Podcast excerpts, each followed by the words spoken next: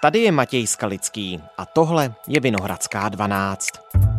Premiéři zemí Evropské unie se shodli na uvalení dalších sankcí proti Rusku. Additionally, the Treasury Department is prohibiting any transaction in US dollars with the Russian Central Bank, effectively freezing its assets. Ruská centrální banka se snaží bojovat s prudkým pádem rublu. Na některých pobočkách bank v Moskvě se tvořily už dopoledne fronty. Lidé the Russian economy not long ago, a global powerhouse may be forced into default. Doopravdy tvrdé sankce a skutečně nejisté vyhlídky.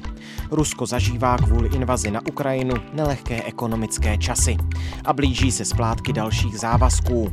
Na druhou stranu rubl po obrovském propadu už posiloval a Moskva teď žádá, aby jim Evropa začala platit za ruský plyn.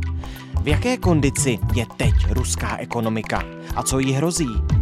řešíme s Vilémem Semerákem z Institutu ekonomických studií Fakulty sociálních věd Univerzity Karlovy.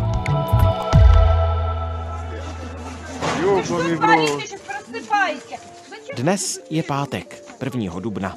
Да выйдите вы из склада! Dobrý den, díky, že jste tady. Dobrý den, děkuji za pozvání. Pane doktore, kdybyste měl v jedné, možná ve dvou větách popsat, v jaké ekonomické situaci se teď Ruská federace nachází, tak které věty by to byly? Nejistota, očekávání dalších budoucích změn, protože celý ten šok se odehrál velice rychle, podstatě dneska jsme lehce přes jeden měsíc od začátku sankcí a od začátku toho útoku na Ukrajinu. Dobíhají postupně staré zásoby, lidé se učí zacházet se způsoby, jak obcházet sankce a stejně to platí i pro ruské firmy. Vy mluvíte o sankcích. Dá se za těch pár týdnů tedy vypočítat, jak silně na Rusko dopadly? My máme eh, odhady, které se dělají předběžně, takže jsme schopni z historických dat trochu simulovat, co by se asi mohlo stát. Tyhle odhady jsou samozřejmě vždycky do značné míry nepřesné, protože vycházejí z historických údajů, není tam vždycky jasné, jak citlivě zareagují například další ruští obchodní partneři. Co se týče skutečných dat o těch existujících dopadech, tam je to složitější. Ekonomická data se často publikují s větším spožděním, například HDP budeme znát spolehlivě možná za několik měsíců což se snaží konzultační firmy obcházet tak, že hledají buď nějaké předstihové indikátory, nebo se snaží dělat si krátkodobé projekce. Pokud vím, tak eh, Bloomberg snažil odhadnout, jaký může být už současný rozměr dopadu na ruský HDP. Údajně jim vychází v těch jejich nowcasting predikcích, že zhruba přišli asi o 2% HDP. Pak jsou samozřejmě predikce, které jdou dále do budoucnosti, které se dívají na celoroční dopady. Tam je to zhruba kolem zatím 8-8,5% očekávaných dopadů, pokud ty šoky budou pokračovat v té současné míře. Pak máme nějaké předběžné dopady na ceny. Za Rusko se dají sehnat týdenní cenové indexy a tam se zdá, že například za ty první dva týdny v březnu ceny zrostly zhruba asi o 4,5% dohromady. Takže ten inflační šok nabíhá. What? Almost 500 rubles for a cottage cheese. Во мне пробьют, можете не хватать.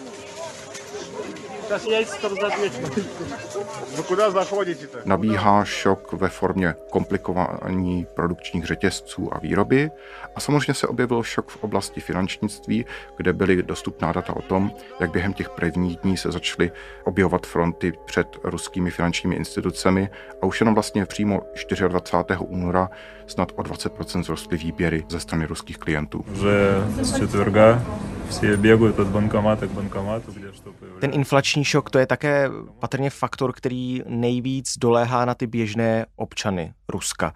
Ano a ne, je to hodně strukturální záležitost. Když se podíváme na ruskou ekonomiku jako takovou, tak ona je relativně méně otevřená než třeba Česká republika. Ten podíl obchodu k HDP je zhruba třetinový oproti České republice, což dopad například propadu eh, rublu na životní úroveň do určité míry snižuje. Na druhou stranu je pravda, že co se týče průmyslového zboží, eh, spotřebitelských komodit nepotravinového typu, tam se dá dovodit, že zhruba až tři čtvrtiny těch dodavatelských řetězců v nějaké formě závisely na zahraničí. Takže tam se potom ten šok promítá poměrně silně. Ať už šok způsobený propadem kurzu, nebo šok související s tím, že přímo ty komodity nebo vstupy, na kterých jsou založené, nejsou dostupné.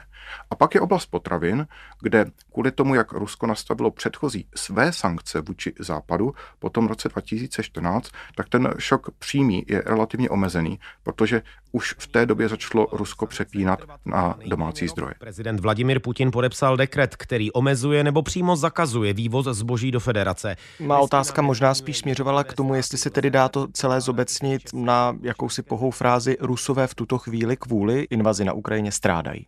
Běžní Rusové. Strádají. To je velmi široký pojem. Pokud bychom se podívali mimo hlavní města, tak z pohledu Evropana i z pohledu běžného českého občana životní úroveň na venkově nebyla nějak výjimečná už před tou krizí a výrazně postihly už ty propady třeba po roce 2014. Co se týče strádání, Zase je potřeba to diferencovat. Samozřejmě Instagramová generace v Rusku bude strádat už jenom kvůli přístupu k Instagramu.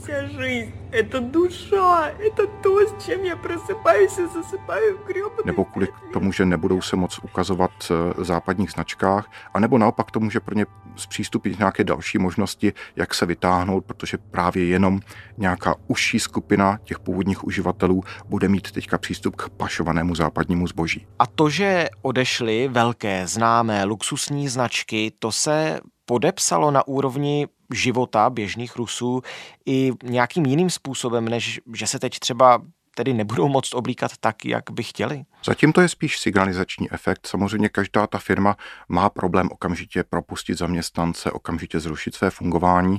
Nemusí to být ani v jejím zájmu z hlediska lojality k těm původním zaměstnancům, takže platby typu sociálního pojištění, některých daňových příjmů, ty zřejmě zůstávají nebo minimálně budou ještě určitou dobu dobíhat.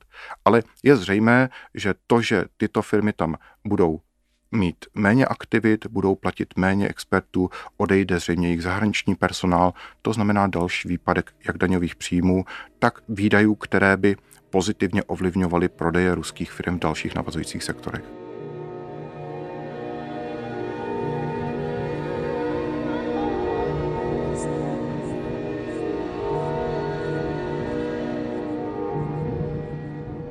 Jak je na tom ruská burza? Ruská burza s počátkem té invaze, když se objevila hrozba prudkého propadu, zhruba o 40%, tak přerušila obchodování a další čtyři týdny až do druhé poloviny minulého týdne žádné obchodování neprobíhalo.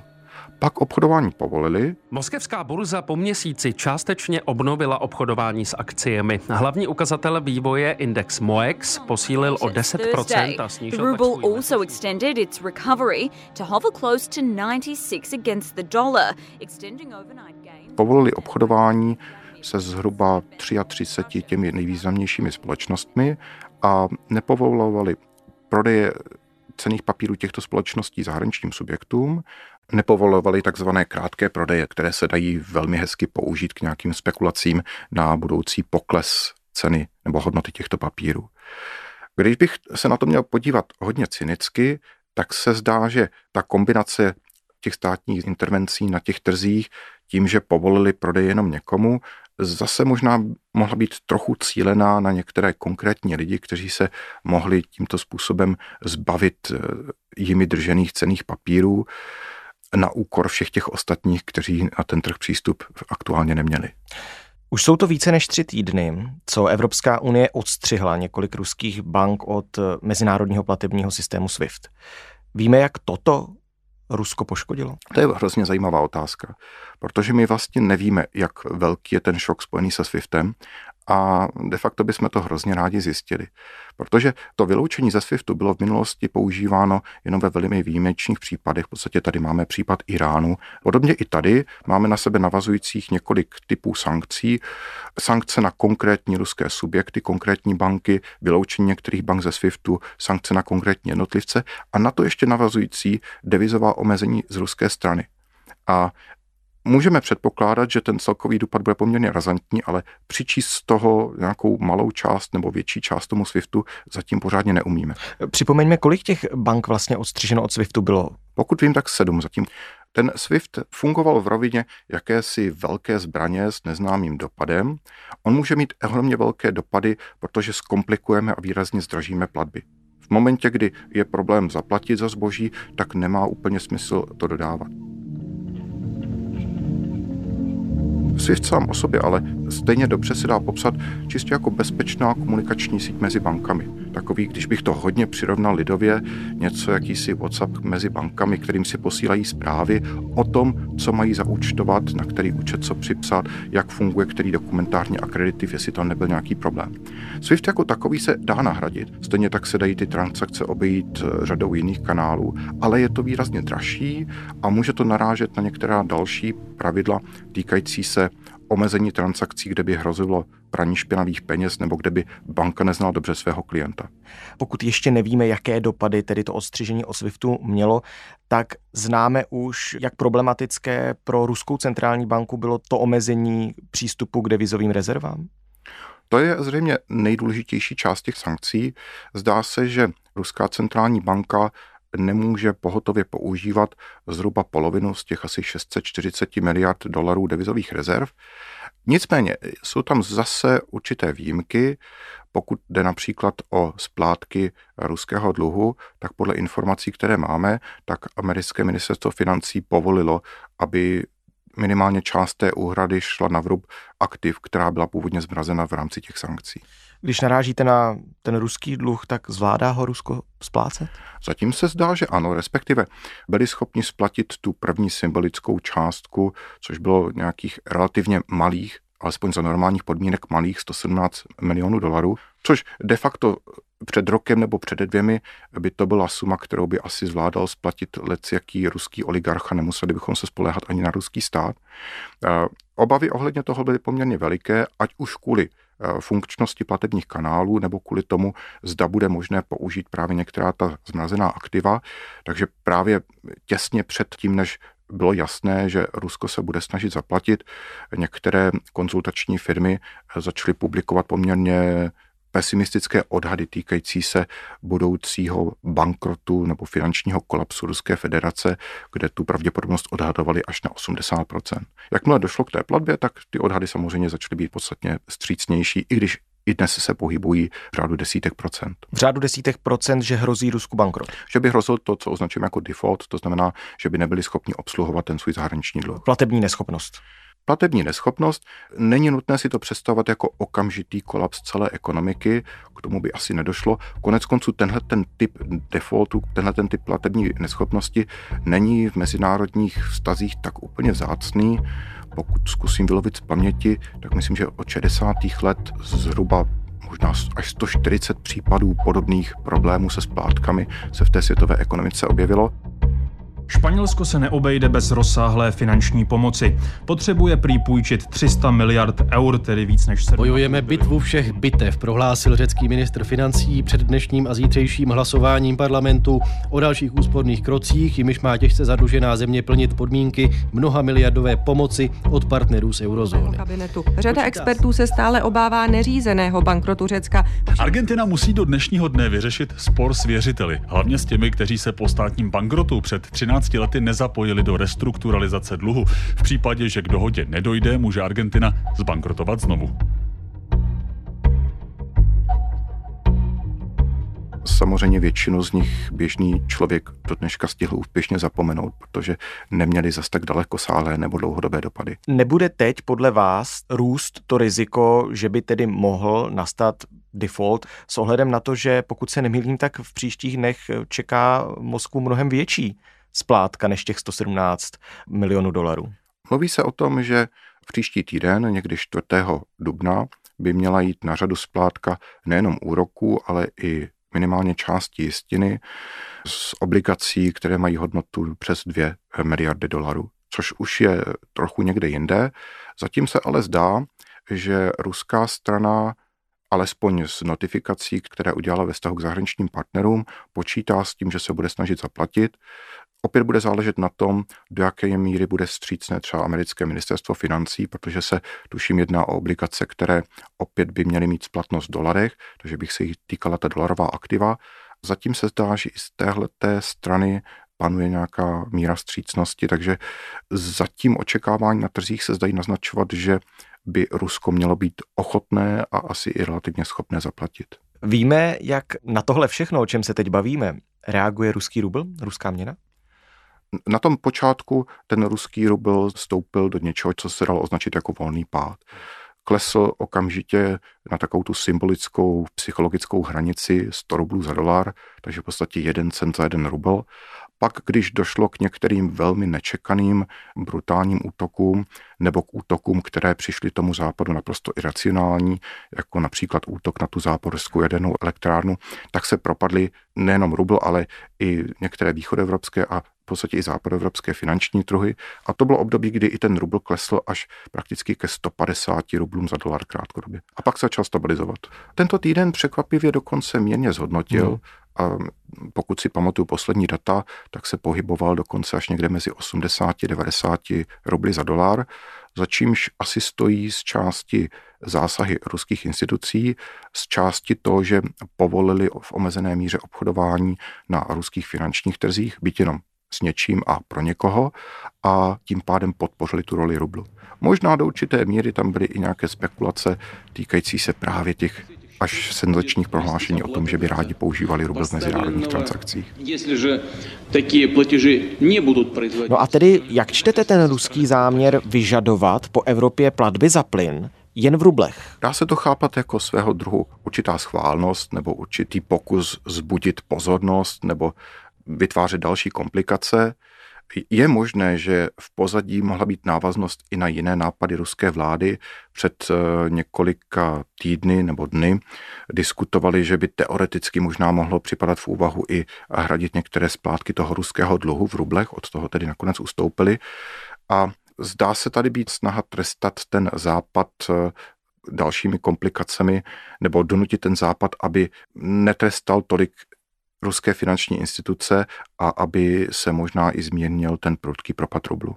Prakticky to nedává úplně velký smysl, je to spíš formální záležitost, protože samozřejmě eh, v dnešní době eh, za normálních podmínek nakoupit nějakou měnu, zaplatit s ní není tak úplně velký problém. Možná jeden z těch důvodů se může skrývat v myšlení alespoň části ruských elit, Něco, co jsme možná viděli i v myšlení některých konspiračních teoretiků na západě, úvahy o tom, že možná má obchodování v dolarech klíčovou roli pro pozici dolaru a stabilitu a e, moc americké ekonomiky. Reálně to ale tak úplně není. Už z toho důvodu, že se zdá, že podle dostupných informací zhruba dvě třetiny těch pladeb probíhá v eurech, alespoň z evropské strany a ne v dolarech, takže spíš by šlo o nahrazení eura.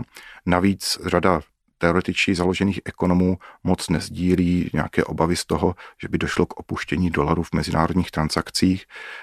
Ten samotný ruský obchod by k tomu přispěl relativně málo a i kdyby ten dolar byl opouštěn nějak výrazně více, tak se nedá moc očekávat, že by to znamenalo velké problémy pro světovou ekonomiku.